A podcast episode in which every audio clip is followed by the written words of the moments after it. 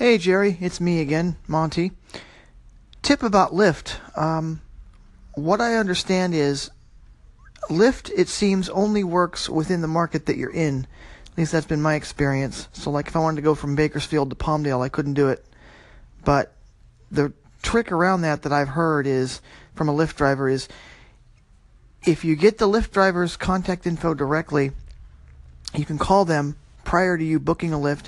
They get close enough to your location that uh, where they can accept the Lyft ride that you submit. Like they'll be close enough to where they'll be the one to accept it.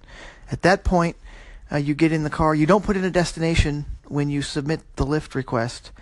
And then when you get in the car with the driver, you tell them where you want to go, and that potentially could work if the driver wants to do it. So that's my tip. Take care.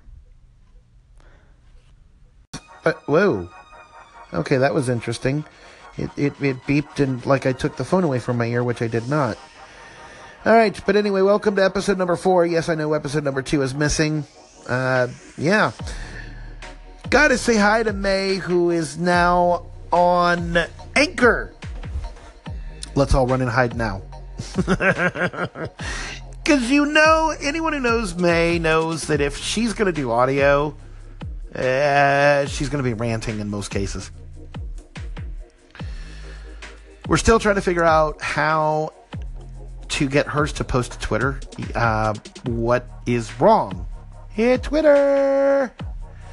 Yeah, hers, for whatever reason, is not posting to Twitter like it's supposed to. It sucks. So that's why I shared it.